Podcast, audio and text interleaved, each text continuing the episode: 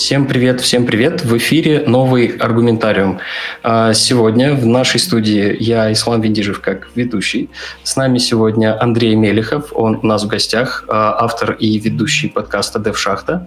Сергей Головин, а, ведущий разработчик C Андрей Мельников, тоже старший разработчик из C и Егор Агарков, тимлид из C который очень горячо болеет за архитектуру и интересуется этим как вопросом и практическим применением.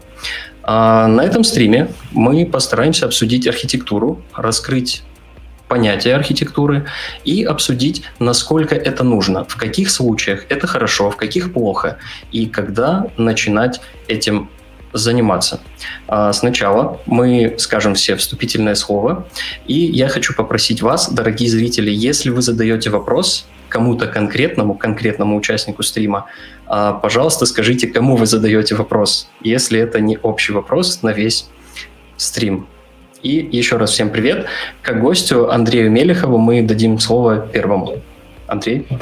Привет. Да, как уже было сказано, я веду подкаст «До шахта» и в последнее время занимаюсь больше архитектурой. Как-то у меня больше стало таких интересов и рабочих, и в жизни. Плюс у меня будет доклад на Holy.js поводу того, как сделать архитектуру проекта на Node.js, как ее сделать связав с Nest, потому что ну, некоторые считают, что Nest уже дает архитектуру. Вот здесь тоже можно кое о чем поспорить. Поэтому активно занимаюсь, активно развиваюсь в эту сторону. Как-то последние, не знаю, месяцев шесть, может быть, может больше.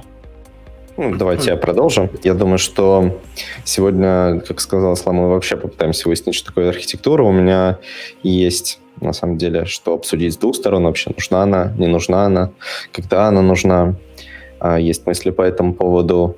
В принципе, тоже опыт показывает, что, мой, по крайней мере, опыт показывает, что практически везде она в том или ином виде присутствует, и что архитектура — это не что-то такое присущее большим системам, а это общие какие-то принципы построения любых систем, даже маленьких.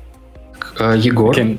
Да, я вообще-то, как, как уже было сказано в последнее время, очень сильно интересуюсь архитектурой, потому что пришел такой момент, когда, ну, как, когда то, то это уже писать системы в каком-то более э, правильном и в общем в, э, готовить их в каком-то правильном и последовательном виде. Я уже успел прочитать очень много материалы, особенно я прочитал все книги про от э, Боба Мартина, но, к сожалению, мало что я из них понял, поэтому я пытаюсь как-то дальше получить из других из, источников о том, что же все, все-таки такое и как же я правильно построить. А, ну, я думаю, что эта тема сегодня особенно важна, потому что сегодня мы в такое время живем, когда уже, ну, вот, э, там, не знаю, лет 10-15 назад, а, наверное, для многих программистов были какие-то такие догмы, там, например, а, кто-то там считал, что, не знаю, объектно-ориентированные какие-то паттерны, это вот все, что решает все проблемы. Кто-то там считал, что, не знаю, функциональное программирование решает все проблемы. Ну, в общем, были различные методологии, которые, ну, считались, что ли, такие такими способными привнести вот счастье и благодать в нашу жизнь. Но сегодня мы видим, что у нас все больше каких-то гибридных решений, и все понимают, что одна какая-то методология не может принести э, нам успеха в построении архитектуры. Поэтому сегодня, наверное, особенно интересно поговорить именно о том, насколько архитектура должна быть чистой с идеологической точки зрения, что такое чистота архитектуры с этой идеологической точки зрения, вообще нужна ли она, или можно комбинировать разные приемы из разных областей, и как они будут в таком случае сочетаться и работать друг с другом. Ну, а давайте начнем с того, что определимся, в каком контексте мы сегодня а, обсуждаем архитектуру.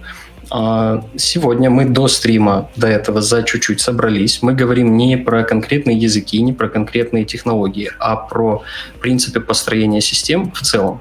То есть там условно от фронта до баз данных и то, что происходит внутри них тоже, по каким принципам строить и части этих систем тоже. А, поправьте меня, пожалуйста, кто-нибудь, кто в этом разбирается. Я просто человек с микрофоном, имейте в виду, и можете меня ругать в чате. Ну, давайте, наверное, поговорим все-таки предметно. Понятно, что э, у кого-то есть опыт работы с различными технологиями, в том числе с базами данных с бэкэндом, у кого-то э, этого опыта нет, поэтому, в принципе, любой опыт приветствуется, и можно на, на любых примерах говорить. Но не думаю, что имеет смысл затрагивать прям архитектуру в очень широком ее понимании. То есть, например, там проектирование каких-нибудь, э, не знаю, модулей микроконтроллеров, программных модулей и взаимодействие между ними, наверное, не стоит затрагивать, если мы в этом не очень хорошо разбираемся. В целом, да, я думаю, что стоит вообще начать с того, чтобы определить, что такое архитектура в плане разработки программных систем. А, возможно, вы со мной не согласитесь, но, на мой взгляд, это, в принципе, любые правила, любые э, паттерны, условно шаблоны, да, э, любые договоренности, которые позволяют э, по каким-то правилам эту систему развивать, по каким-то принципам э, ее масштабировать. То есть если есть четко сформулированное правило, что мы делаем так и не делаем иначе, то это уже, можно сказать, какой-то элемент дизайна этой архитектуры. Ну, я бы, наверное, здесь добавил, что это все-таки не любые правила, потому что архитектура не решает те же самые вопросы производительности в лоб. Это именно правила, которые позволяют нашей системе оставаться живой долго, легко развиваться, легко поддерживаться, легко туда интегрировать новых людей. Вот эти правила. И опять же, я вот помню, как у дяди Боба было сказано, что архитектура — это форма, которая придает системе архитектор. Да, в принципе, да, согласен. Что вы, ребят, думаете, Егор, Андрей?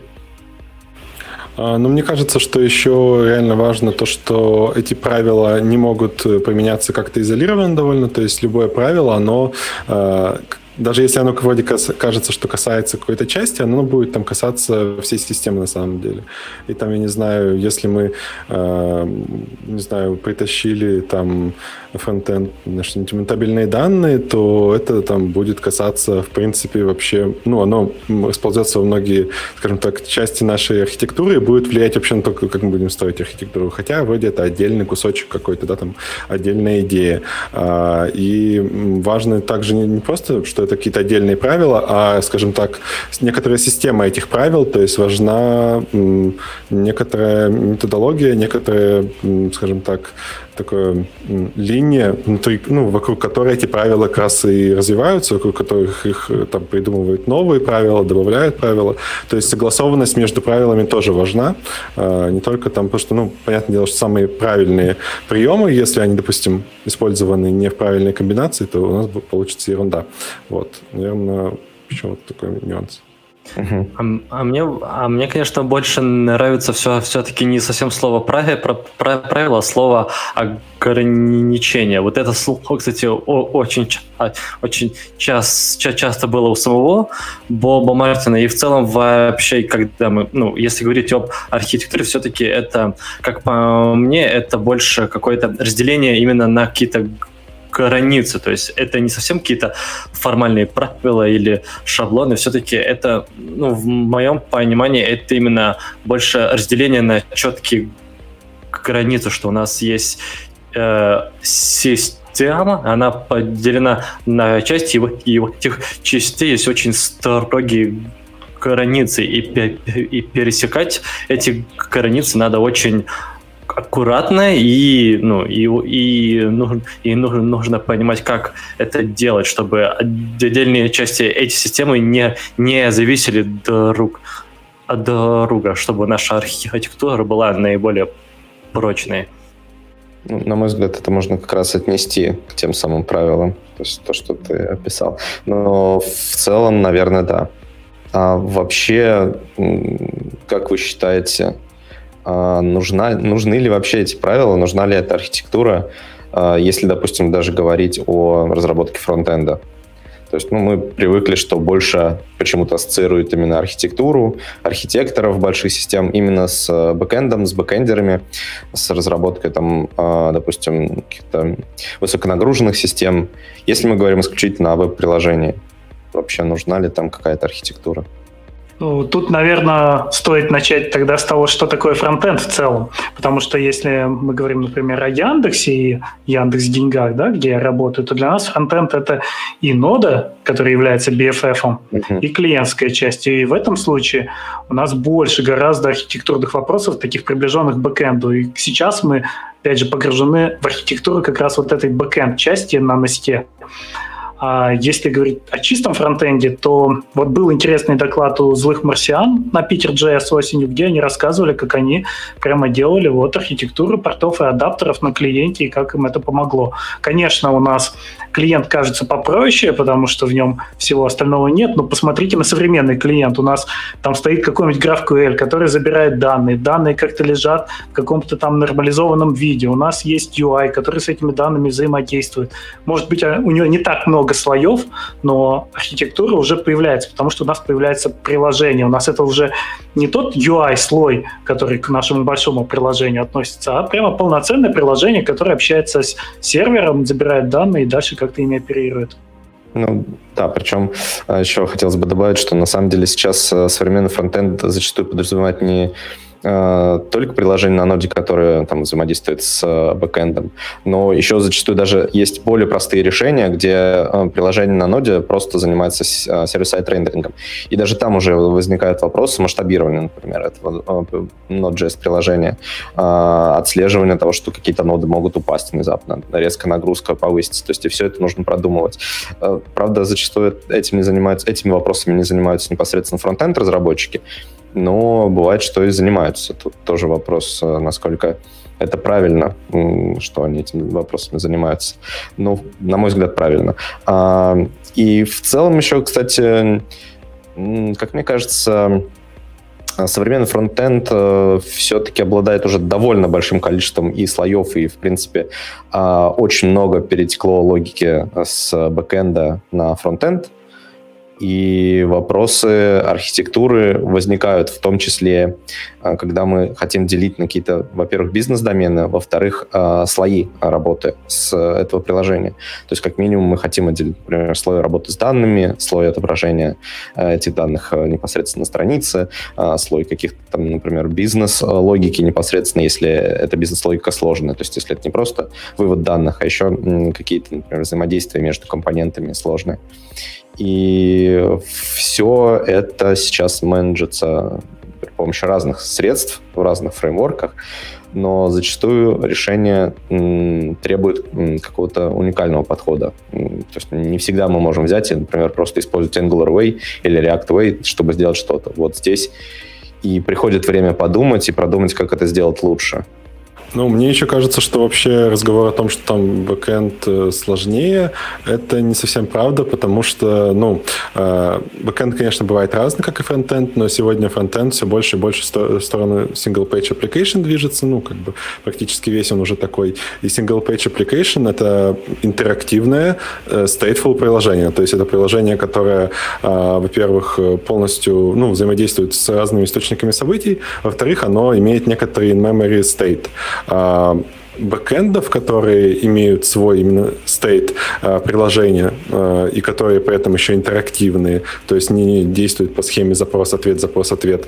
Их на самом деле не так уж и много, и в большинстве своем, ну, зачастую можно даже как-то там, если нужен этот стейт, вы можете там загнать базу данных, например, и, по сути дела, менеджмент этот весь, э, ну, как сказать, избавиться от него, то есть не думать о нем, пусть о нем там думает какая-то СУБД, а я буду думать только о своей логике логики. То есть, по большому счету, большинство э, бэкэндов, ну, многие бэкэнды, это все-таки stateless приложения, их стараются делать такими, и это намного проще, чем, собственно, фронтенд.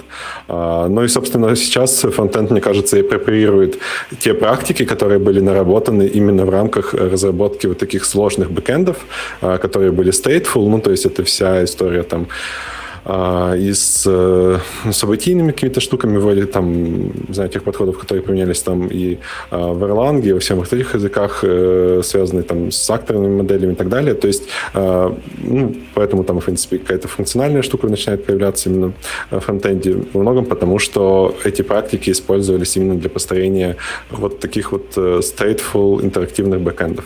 И это довольно сложная задача. А если еще вспомнить, что у нас это приложение в некотором смысле распределенное, потому что у нас есть state на клиенте, есть state на бэкэнде, а при этом сеть — это не сказать, это не самая надежная штука, и нам зачастую нужно это учитывать, то получается, что э, ну, мы строим еще и некоторую такую, пусть в самом примитивном виде, конечно, да, но распределенную систему, в которой вопросы вот э, распределенной архитектуры тоже могут появляться, и они важны. Вопросы взаимодействия там а бэкэнда и клиента, они тоже накладывают свой отпечаток на архитектуру. Первый вопрос из аудитории заставляет нас с вами вернуться а, немножечко назад. Константин Елшин задает такой вопрос. MVC дает архитектуру или нет? Дают ли фреймворки архитектуру или это все просто паттерны? В чем тогда разница? Кто хотел бы ответить на этот вопрос?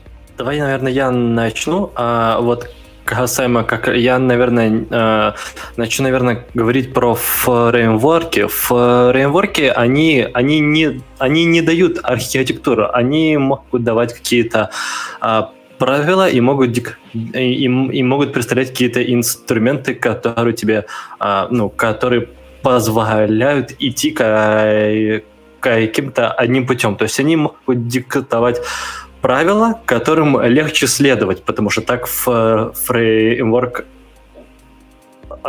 работает. И получается выстраивать приложение, ну, имея какие-то э, начальные правила, гораздо проще. А MVC это, ну, View контроллер, это, это, это, наверное, это скорее подход, но э, на, на его основе можно выстраивать в целом архитектуру. То есть MVC это подход к разделению тому, как мы взаимодействуем с нашими данными. То есть у нас есть модели, есть view, есть вот контроллер, который отвечает за вот эти взаимодействия. А, в общем, и, и всякие подходы, как MVC, MVM все такое, и в фреймворке это, это по сути, эм, одни из источников э, правил, которые могут по позволить выстроить архитектуру. Но дать ее прям с нуля, ну, наверное, ну, наверное, так не, нельзя считать, если говорить про архитектуру именно вот в таком, а, ну, глобальном ключе. Если честно, я здесь не вижу никаких противоречий, ну, в плане все это паттерны или это архитектура, и не очень понятно, что значит что-то дает. То есть, условно, MVC — это дизайн-паттерн. Это как раз-таки паттерн того, как работает некоторая архитектура системы, то есть определенные правила, что у нас есть э, разные слои. Есть модул, есть view, есть контроллер. Это как раз-таки и есть те самые договоренности, те самые правила, по которым наша архитектура развивается и пытается масштабироваться. То есть, соответственно, архитектура, она и использует как раз-таки паттерны проектирования, они случайно так называются, для того, чтобы решать какие-то типовые задачи. То есть, в принципе, архитектура и проектирование архитектуры — это как раз-таки процесс использования существующих или новых там, паттернов, которые человек смог, смог придумать, новых подходов для того, чтобы организовать, э, вот как Андрей правильно заметил, а, организовать, во-первых, а, масштабируемость нашей системы и поддерживать ее жизнеспособность. А, когда-то это был MVC, там сейчас считается, что MVC не очень к этому приспособлены, именно к масштабированию, но тем не менее все равно это был этап, определенный этап, когда приложения, где есть View, масштабировались при помощи такого вот разделения. Поэтому, мне кажется, здесь э, как такового прямо разделения между вот эта архитектура, вот это просто паттерны, это не очень правильно так вот э, брать и как-то против, противопоставлять эти понятия. Я считаю, что архитектура, да, конечно, она может использовать эти все паттерны. Паттерны изначально нам нужны для того, чтобы мы могли общаться на одном языке, но самое главное, что использование паттерна не дает тебе хорошей архитектуры. То есть просто использовать, значит, что у тебя будет все хорошо. То же самое с фреймворками. Некоторые фреймворки дают хорошие ограничения, но опять же, в рамках этого фреймворка можно сделать все плохо, и использование фреймворка не гарантирует никакой архитектуры. Оно просто как-то все упрощает, структурирует, и чем жестче фреймворк с тобой обращается, тем ближе ты к его архитектуре. Но, с другой стороны, это тоже всегда не есть хорошо, если у тебя фреймворк настолько проникает в твое приложение, что начинает диктовать то, как оно устроено, если оно начинает быть завязано на этот фреймворк. Поэтому, да, это немножко разные вещи. Паттерны, фреймворки и архитектура. Я очень надеюсь, что мы ответили на вопрос, они внесли еще большую неопределенность. Вот. Но теперь мы попробуем перейти к следующей теме, которую мы хотели обсудить в рамках нашей сегодняшней дискуссии. А, мы говорили с вами уже о том, нужна ли архитектура вообще. На самом деле мы не очень раскрыли вроде бы эту тему. Мы все-таки решили, нужна она все-таки или не нужна. Кто может первый раскрыть этот вопрос для аудитории, свое мнение? Да, мне кажется, мы уже, в принципе, обсудили, и, может быть, не все мнения это высказали, но вроде как решили, что нужна. Людей, Она которые... нужна. Да, мне кажется, что все-таки нужна. Тут большой вопрос, когда она нужна, потому что зачастую в маленьких проектах игнорируют это правило, потому что это позволяет проекту развиваться быстрее, особенно в условиях, когда он должен ну, очень быстро показать какую-то прибыльность, да, вот собрались три человека, и они делают какой-то стартап, пока есть инвестиции. И здесь очень часто игнорируют все, а, преподавая, ну, как бы, переходя в то, что нужно делать все максимально быстро и ничего не продумывая. И здесь большая проблема возникает, когда этот продукт вырастает, и он уже не может дальше развиваться. Изначально не было заложено никакой архитектуры. Вот. И, ну, конечно, всегда такие весы, и нужно оценивать, готовы вы сейчас потратить время на выделение слоев, на абстракции, или нужно двигаться максимально быстро и просто никак нет времени. То есть, конечно, можно сказать, что она нужна, то есть, ну, это в идеальном мире, но не всегда это возможно в реальном. Ну, то есть ты сейчас говоришь просто о том, что на разных этапах жизни проекта она может быть в, равной, в разной степени нужна. То есть, условно, понятно, что если мы говорим о стартапе, то она ему не нужна в какой-то именно момент его жизни. Если он умрет, она ему и не будет нужна никогда. То есть все, он начинался стартап, там ничего не проектировали, а, соответственно, не взлетел, все, проект умер она ему уже не нужна. Но если он э, все-таки взлетел и начал зарабатывать деньги, то ему э, в любом случае понадобится архитектура. То есть в любом случае понадобится разделять что-то на слои, выделять какие-то бизнес-домены и так далее. То есть как-то э, планировать, как они будут взаимодействовать друг с другом более аккуратно, да, чтобы э, элементы системы все-таки могли как-то масштабироваться, система в целом могла масштабироваться. Потому что если этот стартап заработает кучу денег, но не будет вообще задумываться об архитектуре ни на каком моменте своей жизни, то он, скорее всего, просто не выдержит конкуренцию. То есть со временем появится продукт, который сможет развиваться просто быстрее. И, э, в принципе, на рынке э, он сможет победить за счет этого. Не знаю, насколько плавно мы перешли к этому вопросу, но мы немножко затронули вопрос бизнеса и архитектуры. А у нас есть как раз вопрос из аудитории на эту тему. Артем Арутюнян, наш друг, товарищ и брат, а, задал нам вопрос.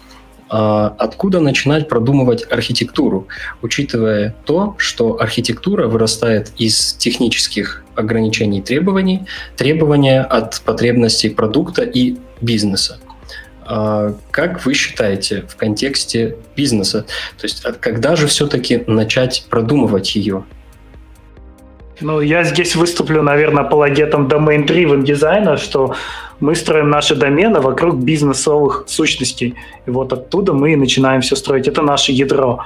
Мы берем задачи и превращаем их в что-то связанное с реальным миром, а потом уже наворачиваем поверх взаимодействия с нашими системами.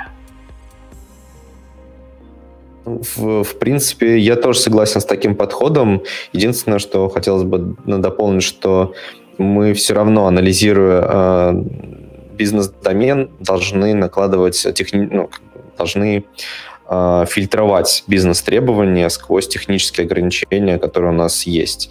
Потому что ну, мы знаем там примеры, когда пытались перекладывать э, бизнес-домены на, допустим, ООП-модели, и не всегда это там все очень стройно, когда э, речь идет о примере там, где есть там цепочка наследования э, равная трем, где там становится чуть все сложнее, э, весь этот, э, вся эта модель рушится, и не получается все-таки переложить один к одному этот бизнес-домен, приходится идти на какие-то ухищрения.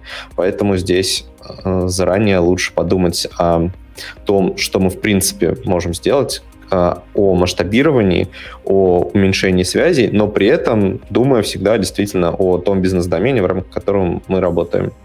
То есть, мне кажется, это неразрывные процессы. Там у нас еще, кстати, второй вопрос очень похожий идет да, у нас Слава есть еще один вопрос. А, я хочу просто уточнить наш ответ. То есть получается, что а, как бы сразу, то есть если у нас есть бизнес-домены, то мы изначально знаем некоторые потребности бизнеса, то есть какие там задачи решает наш продукт.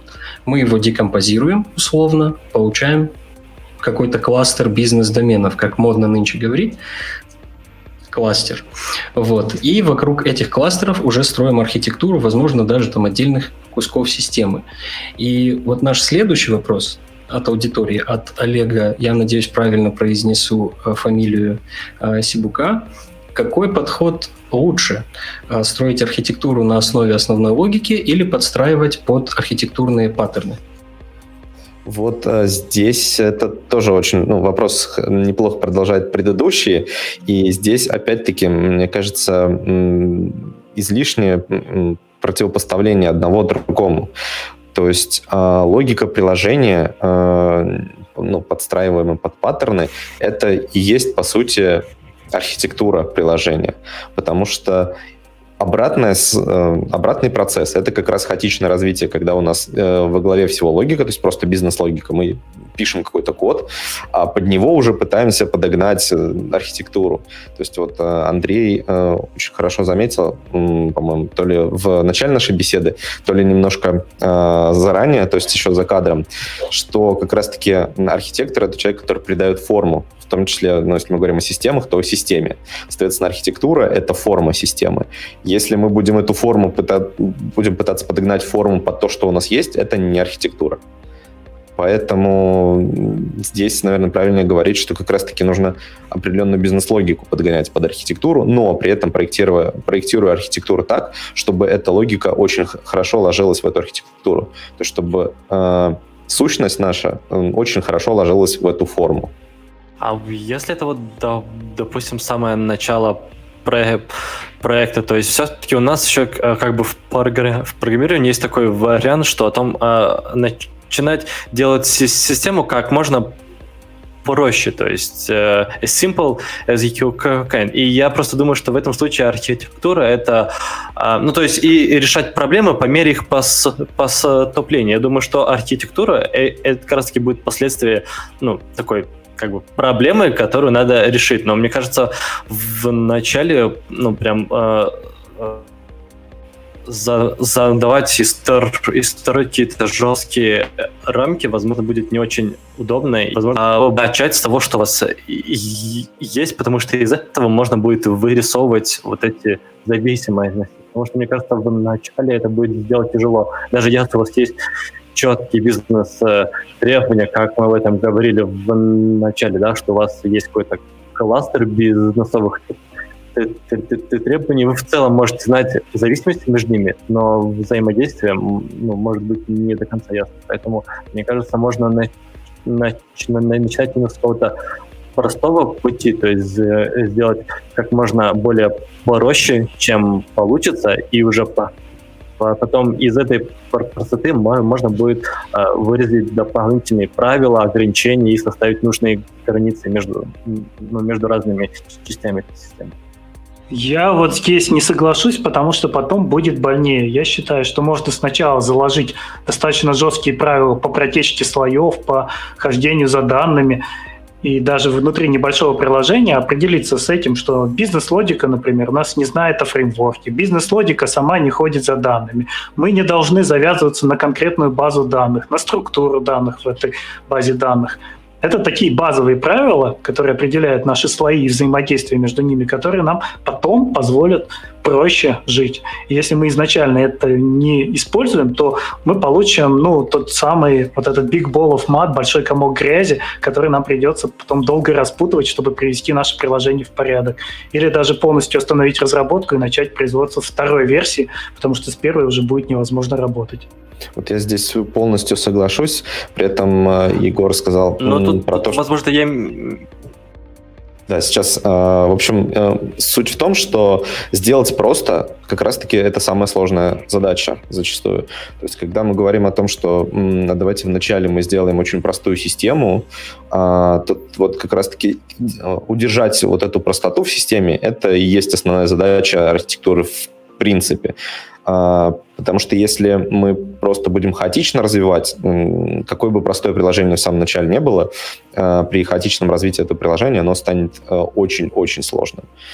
Именно потому, что мы вначале не подумали о том, как оно должно развиваться, по каким принципам мы будем отделять одни сущности от других и так далее. И говоря вообще о том, стоит ли вначале подходить к проектированию архитектуры, не зная вообще о всех бизнес-доменах, например, на самом деле все равно стоит, потому что а, условно отделение а, данных от бизнес-логики это уже какое-то архитектурное решение. Просто Большая система зачастую имеет множество архитектурных решений, позволяющие ей держаться на плаву. Маленькая система, когда она только в начале своей жизни, может иметь там очень ма- маленькое количество этих архитектурных решений, которые позволят ей в дальнейшем вырасти в большую систему. Поэтому, на мой взгляд, маленькие системы просто, они тоже должны проектироваться, Просто там можно намного меньшими количествами архитектурных э, решений, дизайн-паттернов и условно каких-то, в принципе, принятых договоренностей удержать эту систему про- простой. А в, по мере роста мы можем эти паттерны там, и вообще договоренности пересматривать, они могут эволюционировать, э, увеличиваться сложность самих по себе решений, увеличится их количество, но в целом архитектура будет присутствовать всегда.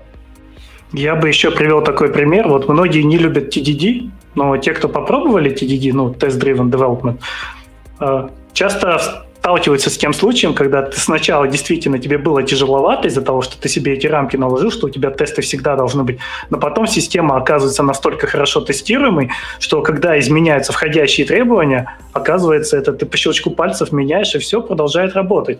А когда ты так не делаешь, то у тебя, конечно, потом будет тяжело. Ну, я бы тут единственное добавил, что, наверное, в принципе, э, тесты это позволяют сделать. То есть TDD э, — это, в принципе, подход к тестированию, но если тесты пишутся в равном количестве хоть после, хоть до, а, они проявляют просто недостатки э, дизайна API каждого отдельного там элемента. Ну и, соответственно, зависит еще от тестов. Если это юниты, то они позволяют какие-то подсветить недостатки определенных юнитов системы. Если это интеграционные тесты, то как раз-таки недостатки интеграции и так далее. То есть, в принципе, а, действительно тесты могут в этом помочь, потому что как раз-таки они позволяют быстро посмотреть, как у нас что-то работает, и взаимодействовать извне с этой сущностью. Да, я вот здесь обращу внимание, ты сказал слово дизайн, это очень важно, что здесь тесты влияют на дизайн системы. И когда нам нужно ее тестировать, нам часто приходится все делать таким развязанным, чтобы у нас все зависимости были правильно сделаны, чтобы это все легко тестировалось. И здесь дело не в том, что у нас есть тест, а в том, что они формируют правильный дизайн, что и есть архитектура. Да, все верно.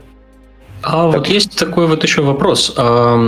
Мы с вами много раз сегодня уже употребляли такие словосочетания, как большая система, маленькая система, и возникает все-таки законный такой вопрос.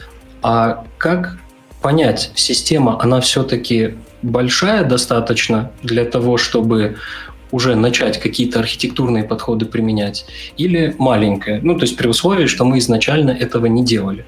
Как вы считаете, можно ли как-то обозначить, как определить размер системы, при котором нужно уже заморачиваться с архитектурой?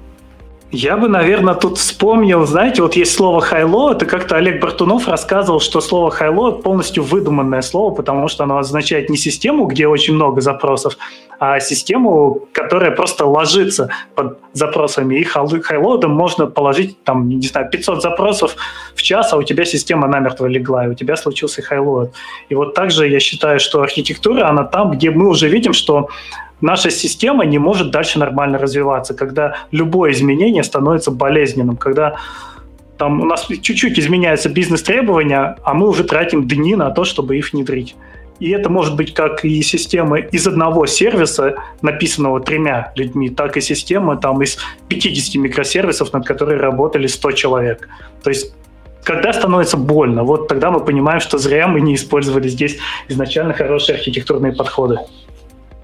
Ну да, я здесь тоже полностью согласен. Скорее вопрос раз, там большая, маленькая система – это не вопрос количества написанных строк кода, а как раз-таки возможно количество взаимодействующих друг с другом элементов и сложности э, этих взаимодействий. То есть, в принципе, может, быть, может оказаться так, что система, состоящая из 10 элементов, имеет настолько сложное взаимодействие вот между этими элементами, что уже невыносимо вносить какие-то изменения. При этом система из 10 тысяч элементов может э, как раз-таки иметь минимальное количество взаимодействия между этими элементами, и, по сути, мы можем ее масштабировать и дальше, добавить еще там n элементов, и нам не будет при этом больно, или поменять что-то. Вот, э, и архитектура в целом решает как раз вопросы понижения сложности масштабирования и понижения э, количества связей между элементами. Но вот это большое, маленькое, сложное, несложное, это все как раз про то, насколько действительно больно нам чего-то добавлять, менять, удалять там, и так далее. То есть как-то менять и масштабировать нашу систему. Ну, я бы еще добавил, что, наверное, обычно под архитектурой же понимают, э, ну, как скажем, что-то нечто формальное. То есть, когда, допустим, есть э, проект, а есть отдельно, там, не знаю, э, какие-то правила, которые вот уже, ну, сознательно выделены, что так делать нельзя. Но, например, на самом деле, как уже говорили, что, в принципе, в любом проекте есть какая-то архитектура, даже если ты делаешь, вот как было сказано, допустим, там делаем сначала вообще без всякой архитектуры, на самом деле все равно у тебя все равно будут какие-то правила, ты будешь руководствоваться какими-то ограничениями, просто делать это несознательно, собственно, и там просто естественно, как у тебя получается. Соответственно, тут, мне кажется, вопрос еще в том, что вот именно такая формализация архитектуры появляется тогда, когда э, команда уже, ну, та, которая есть, э, там, с ее уровнем, э, собственно, знаний, понимания и так далее, она, э, собственно, уже не может э, удержать всю систему, э, собственно, вот э, в рамках каких-то, которые для нее являются естественными.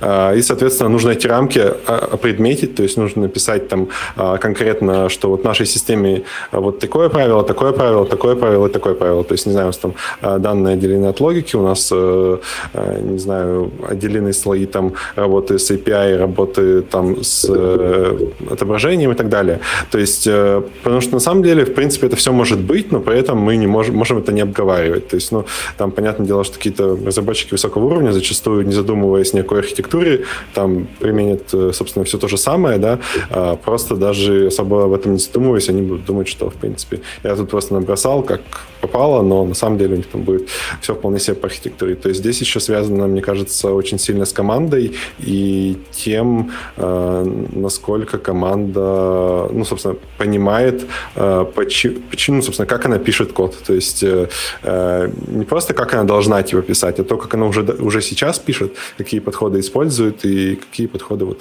в приложении уже сейчас есть.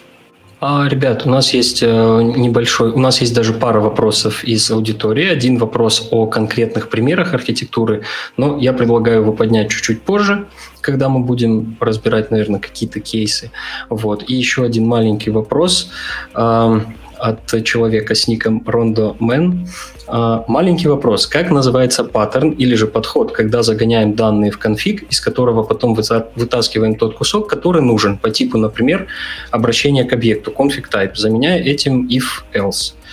И вдогонку, это из мира ООП или это функциональщина?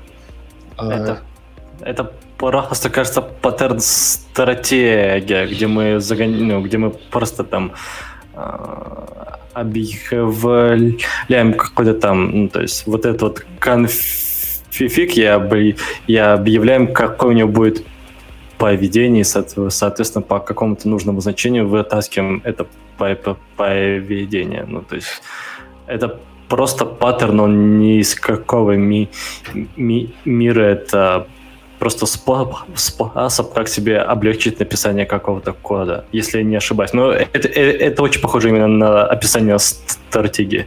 Ну, вот. честно говоря, тут без контекста конкретно ничего не скажешь, но мне кажется, возможно, человек путает, в принципе, какие-то просто синтаксические решения и архитектуру, потому что здесь можно, допустим, то же самое заменить на switch, или это можно сказать, что просто обращение к хэшмэпу по ключу.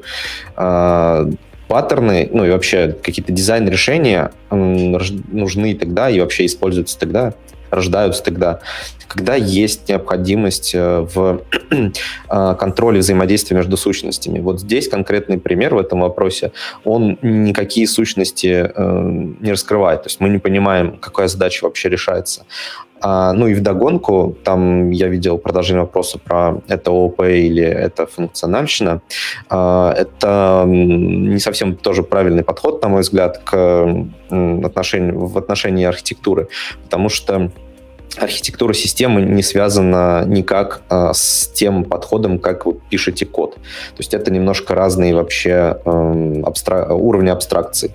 Вы можете писать код в функциональном стиле, там, декларативно, можете писать его императивно, при этом именно взаимодействие между вашими элементами могут руководствоваться одинаковыми правилами. То есть, условно, один сервис в нашей архитектуре там, или одна часть нашей, нашего приложения написана функционально, другая там в э, объектно-ориентированном стиле.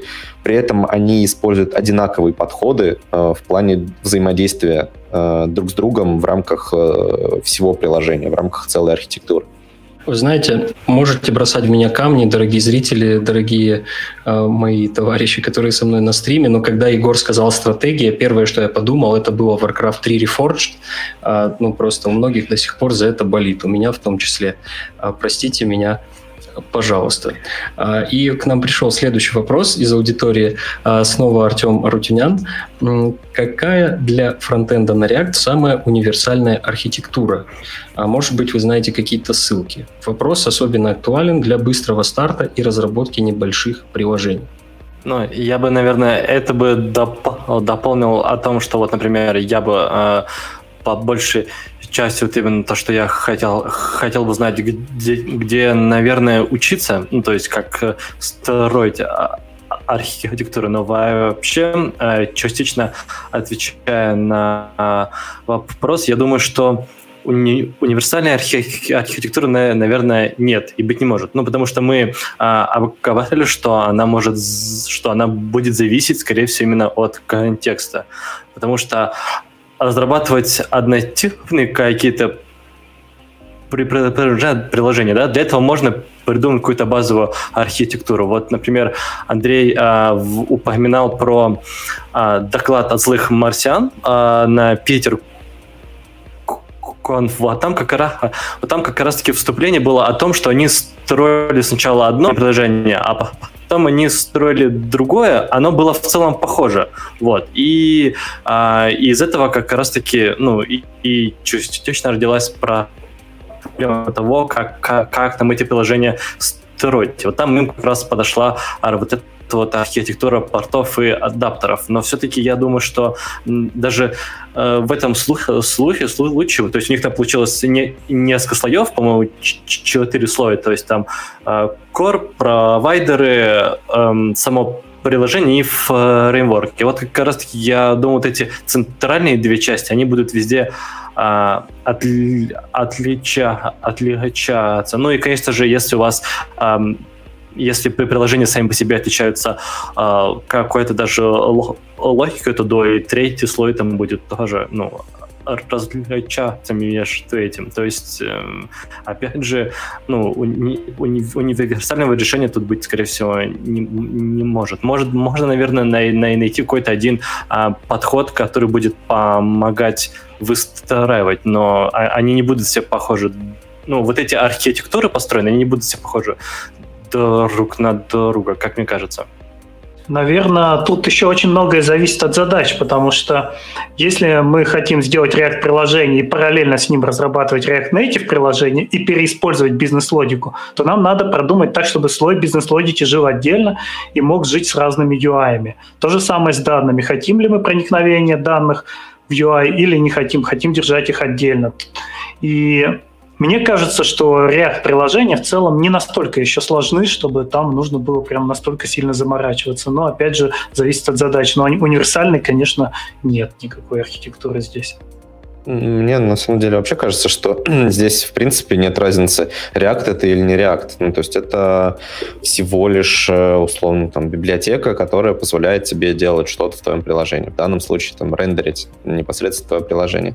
Да, действительно, э, любой фреймворк, любая библиотека, она диктует определенные э, правила по работе с ней там есть определенные ограничения. Но тем не менее мы всегда сможем построить над чем угодно э, абстракцию, как известно, любая проблема решается добавлением еще одного слоя абстракции. А, вот.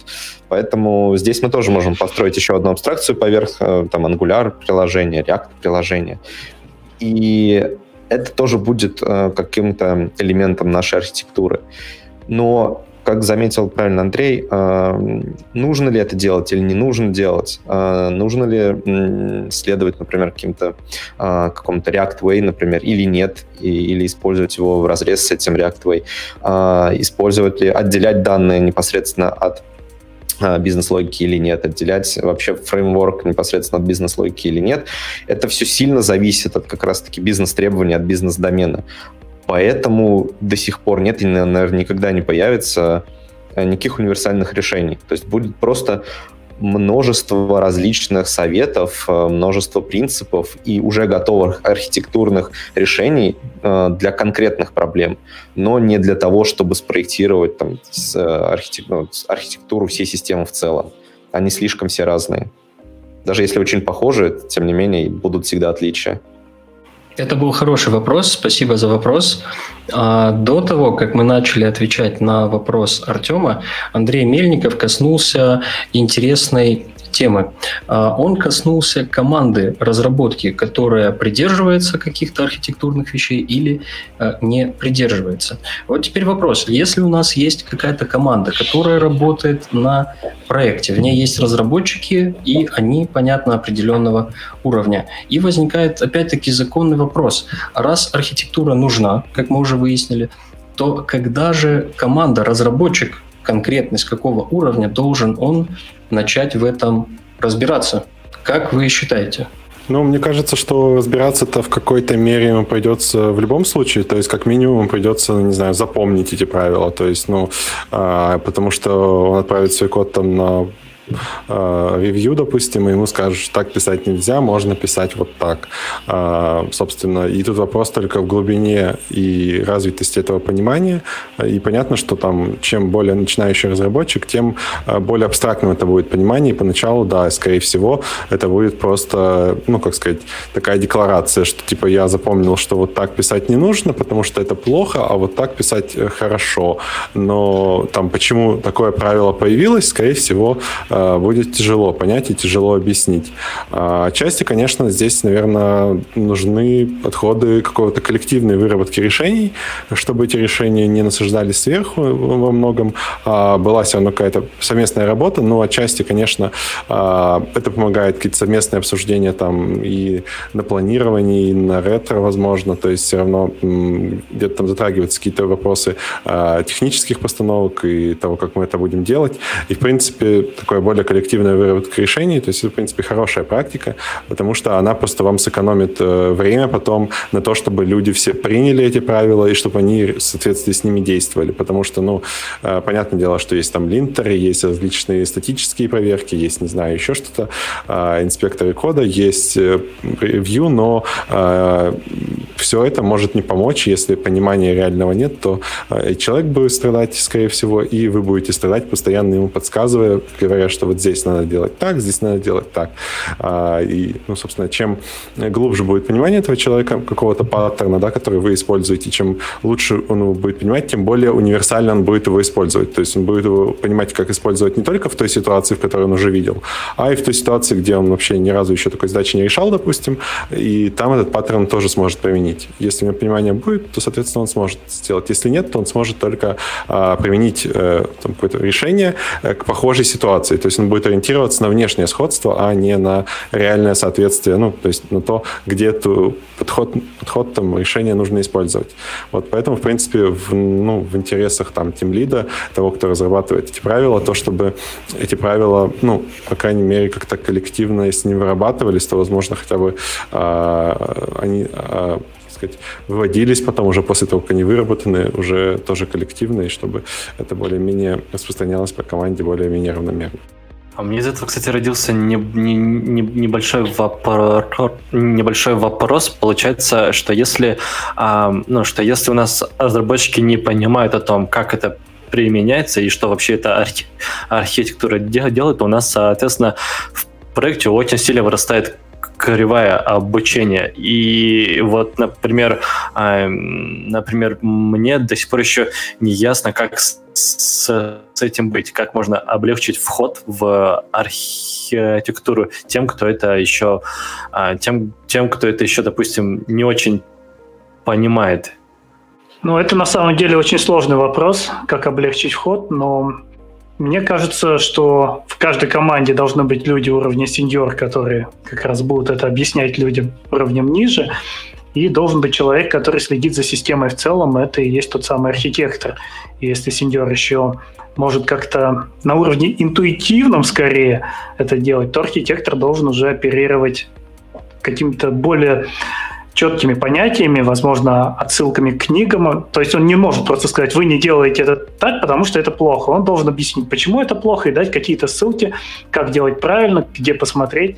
Ну, то есть он должен обладать авторитетом, потому что зачастую многие вещи не будут приняты командой, просто, ну, ну им это будет не нравиться. Для них это не должно звучать как делайте так, потому что так правильно, а они должны все-таки здесь как-то подчиниться авторитету и понимать, что да, он сказал, и он действительно в этом понимает, и у него можно узнать глубже. Но вот как научить, как, как облегчить вход новичкам, скорее, мне кажется, это можно делать, делая системы такими, такими фреймворки, чтобы в них, когда ты заходишь, вот это же одна из задач архитектуры, как раз упростить систему, чтобы большая и сложная система при этом оставалась легко поддерживаемой. И когда туда зайдет новичок, он увидит, как в ней легко работать, если соблюдать эти правила. Я вижу такие, например, даже, можно сказать, профессиональные деформации, но в хорошем ключе от людей, которые пришли во фронтенд, например, после таких фреймворков, как Symfony, который очень сильно бил по рукам, заставлял все разделять, и у них это прямо осталось на всю жизнь, и они уже не могут иначе. А вообще, в, в продолжение этого вопроса, ты сказал, что в команде должен быть э, архитектор. Э, тот человек, который непосредственно думает об архитектуре и принимает какие-то решения, должен донести их команде, объяснить и так далее.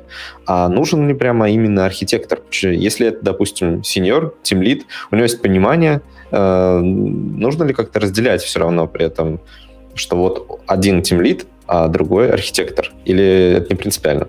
Иногда системы становятся настолько большими, что у человека просто не хватит времени на то, чтобы оставаться обычным тимлидом и отвечать за архитектуру. Потому что тимлид это же не только программист, он же там еще, я не знаю, и психолог в команде, и ресурсы распределяет, кучу всего делает. А человек, особенно в большой сложной системе, действительно сложной, где есть много разных доменов, он, скорее всего, будет на фул тайме думать о том, как эта система должна дальше развиваться. Поэтому в какой-то момент э, резонно, что в больших компаниях появляется должность архитектора. А что делать архитектору или тимлиду, если, допустим, тимлит не согласен с решением архитектора. Тут есть же э, принципиально какая-то возможность э, проблемы того, что вот есть тимлит, он э, руководит командой разработки, он принимает тоже в том числе технические решения. И есть некий архитектор, который командой не руководит, но принимает технические решения. И вот эти технические решения могут, например, в, э, как почему-то не нравиться тем лиду. То есть там объективные, субъективные причины. То в таком случае будет происходить? Опять же, сколько таких тимлидов в компании? Если там один тимлид и один архитектор, то здесь, конечно, придется уже им разговаривать и друг друга убеждать. Если у нас 10 тимлидов и один из них не согласен, то проще гораздо зафиксировать, что этот человек не согласен и продолжить работу вот в том ключе, который задал архитектор, а не тратить время на ну, такие неконструктивные споры, потому что одному что-то не нравится. Ну, вот я считаю, например, что это очень сильно зависит э, не только, ну, то есть это уже в отрыве от архитектуры, да, там, это уже от компании, от иерархии, от того, как построили команду там и в чем уполномочили там конкретного человека, то есть там есть специфика у компании. Тут есть еще и вопросы того, какие софт-скиллы у одного, у другого, там, как они договорились и так далее. А, мне кажется, это чуть-чуть выбивается просто за рамки того, что мы обсуждаем сегодня. Это тоже интересная тема. Кстати, я запишу ее себе на бумажку, типа тимлид против архитектора, типа кто победил там и кто кого ударил по голове там. А, вот. А, но тем не менее, архитектор, мы а, обсудили, Андрей Мелехов сказал только что, что когда-нибудь в какой-то момент у человека будет не хватать времени на то, чтобы поддерживать систему в целом. А, и тогда появляется архитектор. И вот у меня, например, возник вопрос такого плана. А всякие вещи, такие как э, линтеры и прочие там инструменты, анализаторы кода и прочее, прочее, прочее, являются ли они инструментами поддержки вот этой, скажем так, архитектурной культуры? То есть, или это все-таки просто тулинг какой-то, который к архитектуре отношения не имеет? Ну, я знаю, что есть все-таки статические анализаторы, которые позволяют и архитектуру анализировать. То есть мы можем понять, например, по импортам внутри наших компонент, откуда они импортируют что-то, и не выходит ли это из-за их зоны ответственности. То есть можно поставить и тулинг на службу архитектуры. Конечно, по большей части тулинг, он ну, за пределами этого всего. Ну, плюс ко всему тут еще зависит, э, насколько масштабная эта архитектура. То есть если мы говорим об архитектуре исключительно э, одного веб-приложения, то, возможно, в какой-то степени этот тулинг поможет э, удерживать ее там в порядке. Но, скорее всего, все-таки линтеры, да, действительно, это немножко про другое. Это про чистоту кода, да, там про проблемы какие-то, которые э, на уровне ниже все-таки находятся. Но даже если говорить о статических анализаторах, то тоже возникает сложность, если мы говорим об архитектуре какой-то системы в целом, которая э, представляет из себя не только, например, фронтенд приложения, но еще и бэкенд, и микросервисы, и взаимодействие между ними. И тут возникает вопрос зоны ответственности либо архитектора, либо этих tool ов и так далее. То есть потому что м, всегда можно м, рассматривать в разном масштабе любую систему. И в, на каждом уровне масштаба можно говорить, что есть определенная архитектура в этой системе. К сожалению, наверное, таких тулов, ну, насколько я знаю, по крайней мере, которые позволили бы как-то универсально контролировать а, соблюдение всех принципов а, развития а, всей системы в целом, особенно большой, а, сейчас нет. Но мне кажется, это очень сложно как-то ее сделать, потому что зачастую системы не, не гомогенны, то есть там нет одного только языка программирования, нет только одной э, среды, в котором это все работает. Зачастую это очень сложные комплексные вещи, поэтому, наверное, и тулов никаких для этого нет. Ну, я только бы согласился, наверное, вот с Артемом. Он написал в чатике о том, что любой инструмент, в принципе, все равно ну, а, накладывает какие-то ограничения или дает какие-то возможности, которые тоже в конечном итоге ну, там, ограничивают нашу архитектуру и, собственно, а, как-то ее определяют. То есть, ну, понятное дело, что это происходит, потому что мы там выбрали соответствующие инструменты и все такое. А, ну, я не знаю, там, для примера, если мы там решили все-таки использовать контейнеры, то наверняка у нас код будет от данных отделен, ну, в смысле там код приложения от данных, которых работает приложение, отделен, потому что, ну, как бы вряд ли мы будем это не соблюдать. А, ну, такие базовые принципы, да, этих инструментов. И это тоже влияет на архитектуру. Ну, и, в принципе, там, не знаю, статическая типизация тоже может влиять на архитектуру. Опять-таки, ну, то есть, в принципе, все это так или иначе влияет, но, конечно, это не, ну, задает каких-то очень жестких границ, что там вот э, ты собрал какие-то инструменты, и у тебя гарантированно что-то получилось. Нет, потому что тебе нужно их э, объединить как-то между собой, нужно увязать отдельные там практики, которые зафиксированы в одном, в другом инструменте. А, и, соответственно, ну, если все это вместе взять, то да, это будет архитектура. А по отдельности это просто какие-то отдельные ограничения, которые привносят тот или иной инструмент, и нам нужно еще следить, чтобы эти ограничения друг другу не противоречили, как минимум. А, то есть, чтобы у нас, не знаю, не возникало каких-то проблем с тем, что мы взяли два инструмента или два подхода каких-то, которые друг другу в конечном итоге противоречат и, по сути, ломают систему. А мне кажется, это немного неправильно. Вот с точки зрения именно чи- чистой архи- архитектуры, который, о которой писал тот же Боб Мам, Мам, Мам, Мартин, все инструменты и все библиотеки — это все части э, реализации, и они должны быть отложены на последнюю очередь, то есть они как бы должны быть стараться вынести на последний слой, то есть как уже говорил даже Андрей Мельхов, что мы не должны знать о базе данных, мы не должны знать о том, откуда мы берем данные и, и как мы эти данные берем. Это все реализации, мы должны выносить именно в тот, ну, в самый последний момент. И здесь получается, что вот я, я следовать именно чистому канону, то здесь мы должны именно со- создать какой-то, получается, такой пузырь из э, интерфейсов, которые будут ну, просто соблюдаться. А что будет снаружи, нам не важно. Мы это можем подменять, потому что в тестовой среде это будет одно, в реальной среде это будет другое, а завтра, допустим, мейнтейнера этой би библиотеки вдруг ну, не стал, он перестал поддерживать проект, и нам нужно, получается, сменить а, ну, наш инструмент на другой, но при этом, если мы соблюдаем тот же самый интерфейс, то, ну, то мы никак на это не завяжемся, потому что это детали реализ...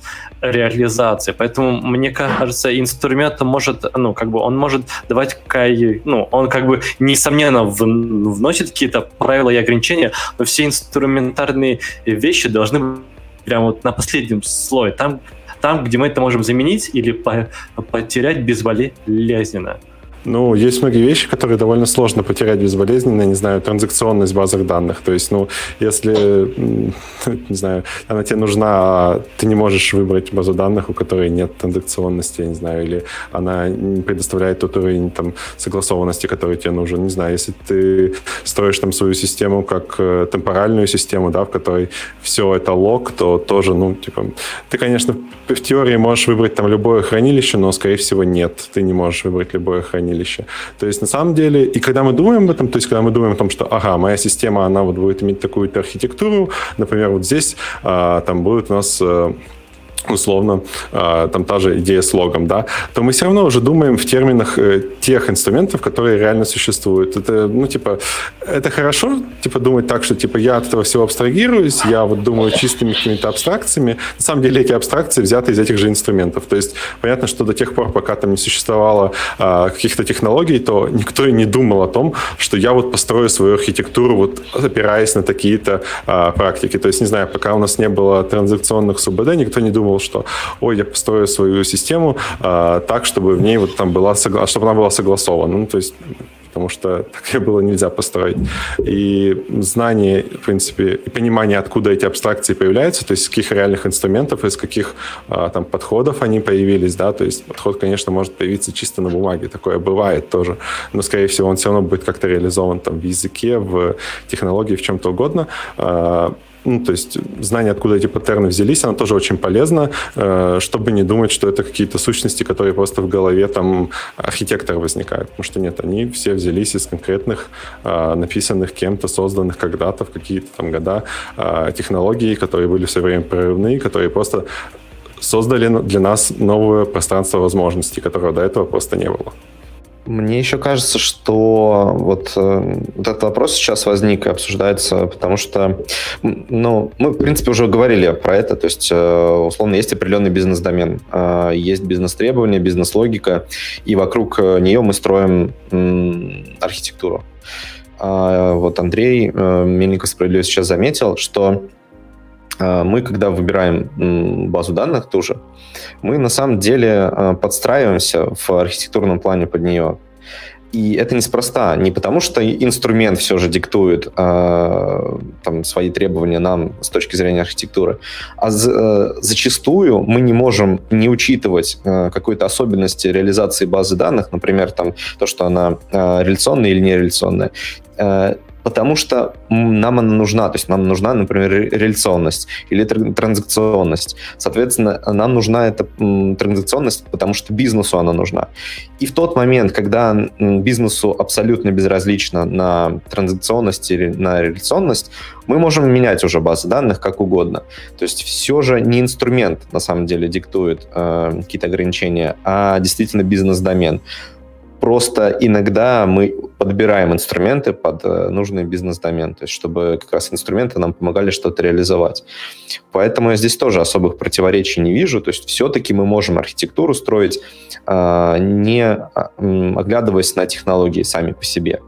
Но иногда мы выбираем те технологии, которые помогают нам реализовать бизнес-логику. И вот здесь э, через вот технологии эта бизнес-логика диктует нам уже ограничения архитектуры.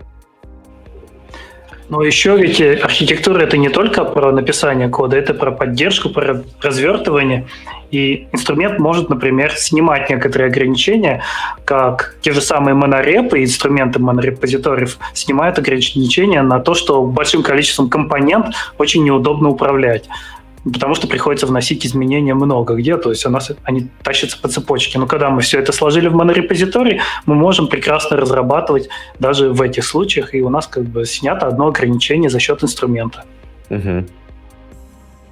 Да, ну, с, с этим я тоже согласен. То есть э, инструменты могут как э, привносить ограничения, потому что сами инструменты были использованы для того, чтобы реализовать какую-то бизнес-логику, так могут и решать, наоборот, снимать какие-то ограничения, потому что эти инструменты были использованы для, например, э, облегчения э, каких-то архитектурных, внедрения архитектурных решений. То есть все-таки инструменты — это инструменты, они все равно что-то что-то дают, что-то забирают. И понятно, что зависит от того, какую проблему мы решаем. Если проблему архитектурного характера, то инструмент может в этом помочь. Если проблему реализации бизнес-логики, то инструмент может помочь в этом, но как-то при этом повлиять на ограничения в нашей архитектуре. Говоря об инструментах реализации, у нашей аудитории начали возникать вопросы более а, прикладного кейсового характера. У нас их скопилось целых три штуки. А, я думаю, мы на них сейчас а, потихонечку ответим. Я начну с самых маленьких. Вопрос от Артема Арутюняна. Опять-таки, это вопрос был связанный с Аполло. Минуточку, я его ищу. Я его ищу, ищу.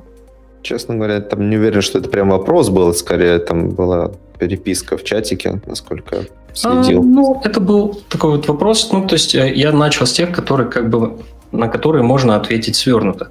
А, я так вижу сейчас, для какого-то гарантированного базиса архитектуры лучше всего брать Apollo. Или есть еще варианты? Как вы считаете, Apollo как э, инструмент, это все-таки что-то, что гарантирует какой-то базис архитектуры или нет? Есть ли Слушай, что-то лучше?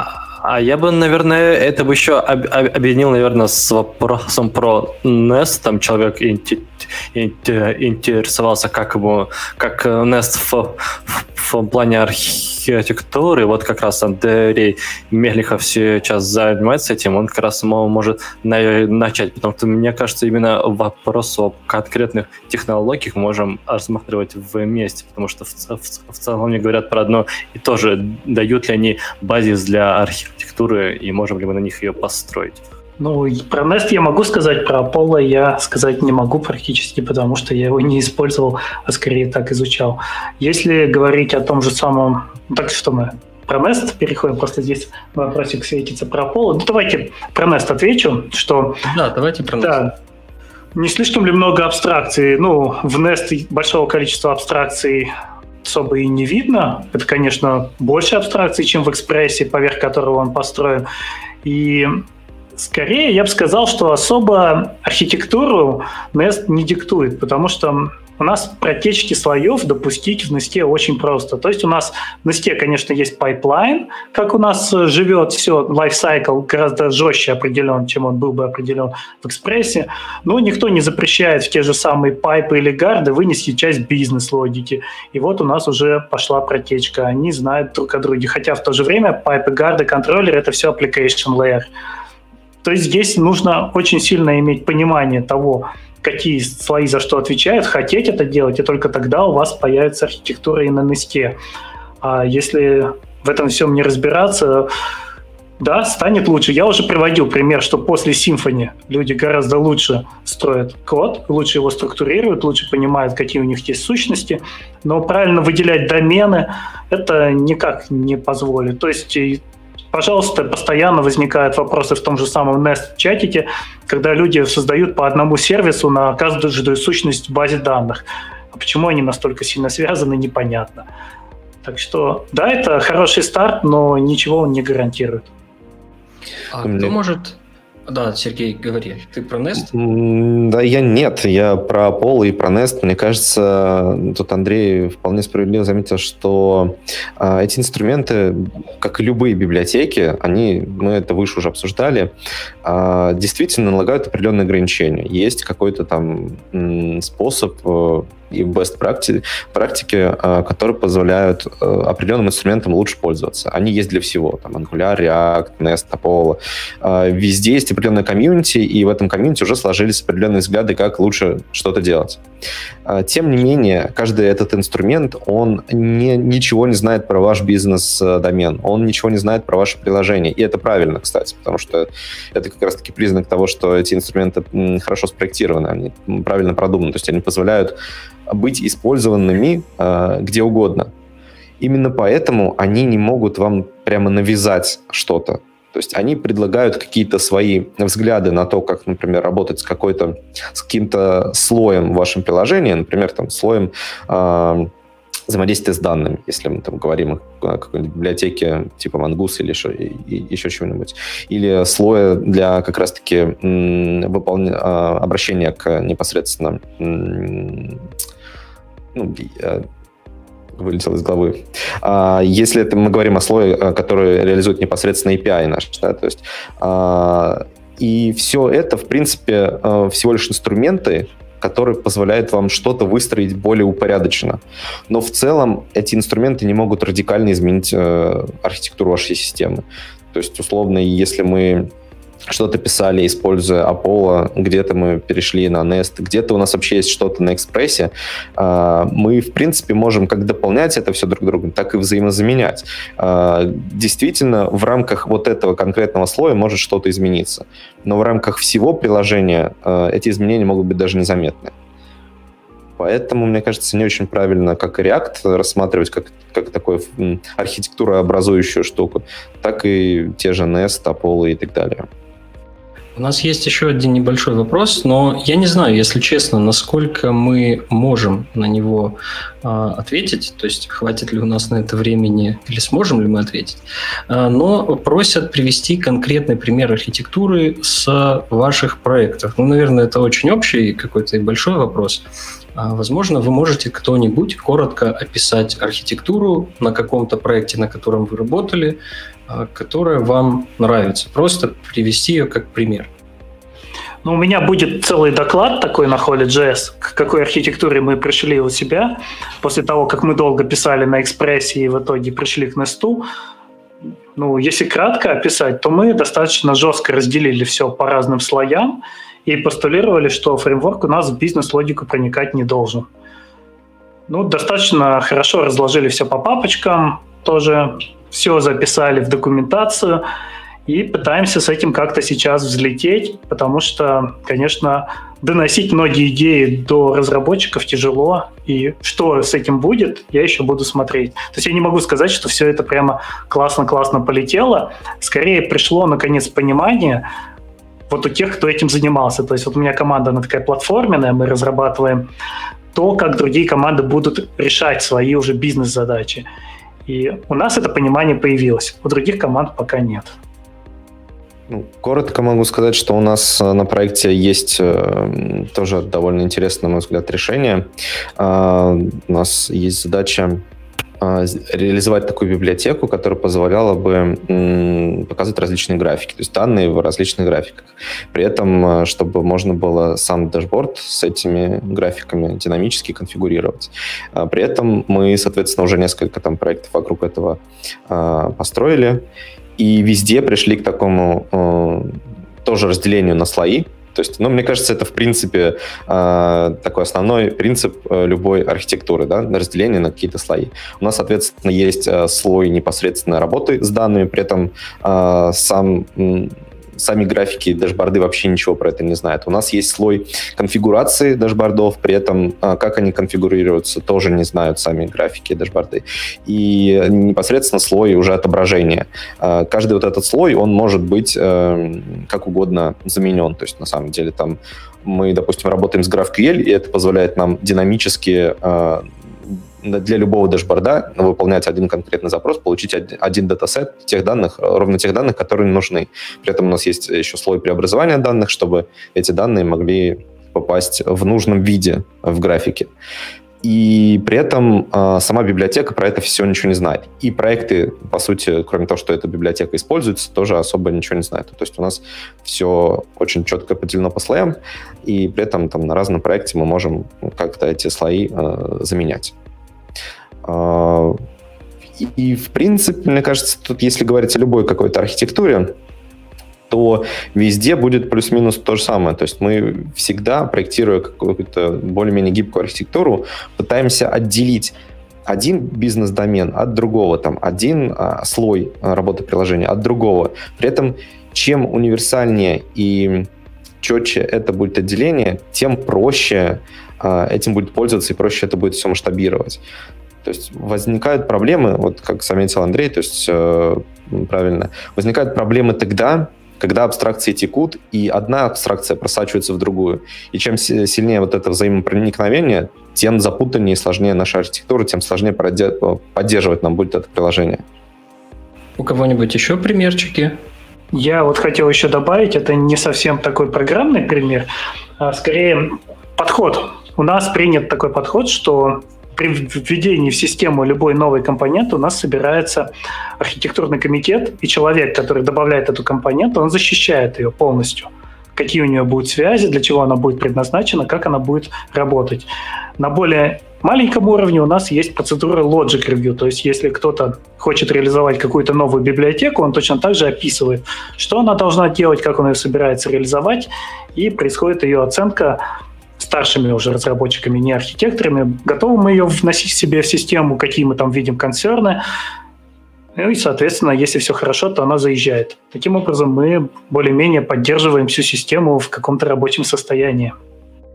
На самом деле это все вопросы, а, которые у нас были. А, у нас, конечно, остался еще один или два вопроса, которые мы не успели поднять, то есть подробнее обсудить а, отношение бизнеса к архитектуре, ну, то есть немножко, немножко. Мы уже затрагивали эту тему. Но на сегодня я думаю, что мы обсудили все, и я предлагаю всем моим товарищам, которые сегодня со мной на стриме, а, возможно, сказать что-нибудь или пожелать нашим зрителям. И я думаю, мы будем на этом с вами прощаться. Давайте попробую я тогда начать. А, в общем-то, мне кажется, что разумно будет подвести итог следующим образом нашего сегодняшнего стрима, что несмотря на размер и сложность вашего приложения, в самом начале пути этого приложения или в самом его конце, возможно, ну, там, где оно уже очень большое и сложное, а, на каждом этапе вам нужно задумываться о связях а, сущности внутри вашей системы. В принципе, а, основные какие-то принципы и правила управления этими связями, это и есть ваша архитектура. То есть не пытайтесь противопоставлять там одно другому. Паттерны — это не архитектура, а архитектура — это что-то что большое и сложное. Условно, даже не пытайтесь э, думать так, что если вы используете React, то в React будет какая-то одна архитектура, а на Angular другая или еще что-то такое. То есть архитектура — это просто про то, а, как вашу систему сделать максимально простой, масштабируемой и понятной. А, соответственно, думайте об этом как можно раньше, но при этом не пытайтесь э, довести это до фанатизма. И, как известно, как я уже раньше говорил, что все проблемы решаются добавлением а, еще одного слова, слоя абстракции, кроме проблемы огромного количества слоев абстракции. Соответственно, это, про это тоже нужно думать. Я бы, наверное, пожелал не расстраиваться, если книжки того же дяди Боба кажутся скучными и никак не работают в реальной жизни. Я сам заходил на эти книги раза два-три, прежде чем они стали мне становиться близки. И вот сейчас я понимаю очень многие мысли, и они кажутся очень даже привязаны к моим рабочим задачам. Но в определенный момент, ну, не, не надо пытаться это все выучить, как-то зазубрить и считать, что после этого все будет хорошо. Нет, это будет... Нужно набить сначала шишки, потом станет понятно.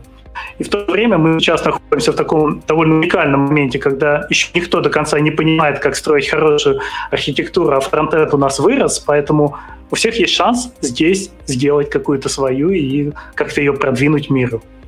А, я, я бы тебя добавил в конце, что тут а, у нас в вопросах, и, я, и особенно в вопросах от зрителей много раз проскакивала тема того, что использовать инструменты как базис или, ну, или на, на, найти какую-то универсальную архи, архитектуру. Так вот, я, на, на, наверное, об этом стоит именно упомянуть, что универсального решения для архитектуры не будет. То есть а, ни, никак, никакой фреймворк и библиотека не могут им, именно дать уни, универсальную базу для архи, архитектуры. Поэтому а, каждый ваш новый подход или каждая ваша новая архитектура в любом проекте, она будет от, от, отличаться от того, что у вас было ранее. Поэтому тут не стоит и, и, и искать именно какую-то одну, а, одну сер, серебряную пулю. Тут именно важна, наверное, золотая середина да, вот, э, в вашем кон конкретном проекте. Поэтому старайтесь искать не универсальный подход, а именно стараться быть гибкими в каждом, а, в каждом отдельном приложении, и когда вы пытаетесь построить каждую отдельную архитектуру? А, ну да, я бы, наверное, тоже порекомендовал быть в первую очередь гибким и там не заморачиваться на какой-то одной конкретном подходе. Если он у вас где-то сработал в каком-то приложении, например, очень хорошо что-то зашло, то не думать, что в следующем приложении, которое даже, возможно, будет очень похоже, что этот же подход э, тоже себя покажет хорошо, и вот надо будет всегда делать так. То есть в целом, наверное, самое важное — это постоянно расширять э, вообще пространство вот э, своих возможностей, возможностей помыслить какие-либо ограничения, правила, возможности. То есть постоянно расширять вот Э, свой горизонт э, незнания, так сказать. То есть, э, в первую очередь, рекомендую, конечно, изучать инструменты, которые вы используете, которые на самом деле не используете, потому что в инструментах тоже скрыто много различных интересных подходов. И это, в принципе, один из способов посмотреть на архитектуру каких-то сложных, довольно больших проектов, ну, собственно, не участвуя в них. Это приобщиться просто к тому, как они написаны, как они сделаны, попытаться разобраться, почему так сделано. И зачастую они сделаны на самом деле не то чтобы сильно хорошо, и зачастую там э, можно подчеркнуть самое ценное, это, наверное, примеры каких-то ошибочных архитектурных решений. И, наверное, вот э, самое главное это изучать э, подходы, изучать инструменты и изучать то, как они появлялись, из каких проблем появлялись, и, собственно, применять их к месту, а не просто потому, что они где-то вам когда-то понравились. Вот такие вот пожелания и напутствия от участников нашего сегодняшнего стрима. Спасибо всем зрителям за то, что вы были с нами и задавали интересные вопросы. А если что, можно предложить нам а, идею для стрима или попроситься участникам на стрим, если вам есть что обсудить. А, всем еще раз спасибо. Спасибо участникам, спасибо еще раз вам, зрители. Берегите себя и своих близких от программирования. Всего хорошего. Пока-пока. Спасибо Пока. большое, ребят. Давайте. Пока.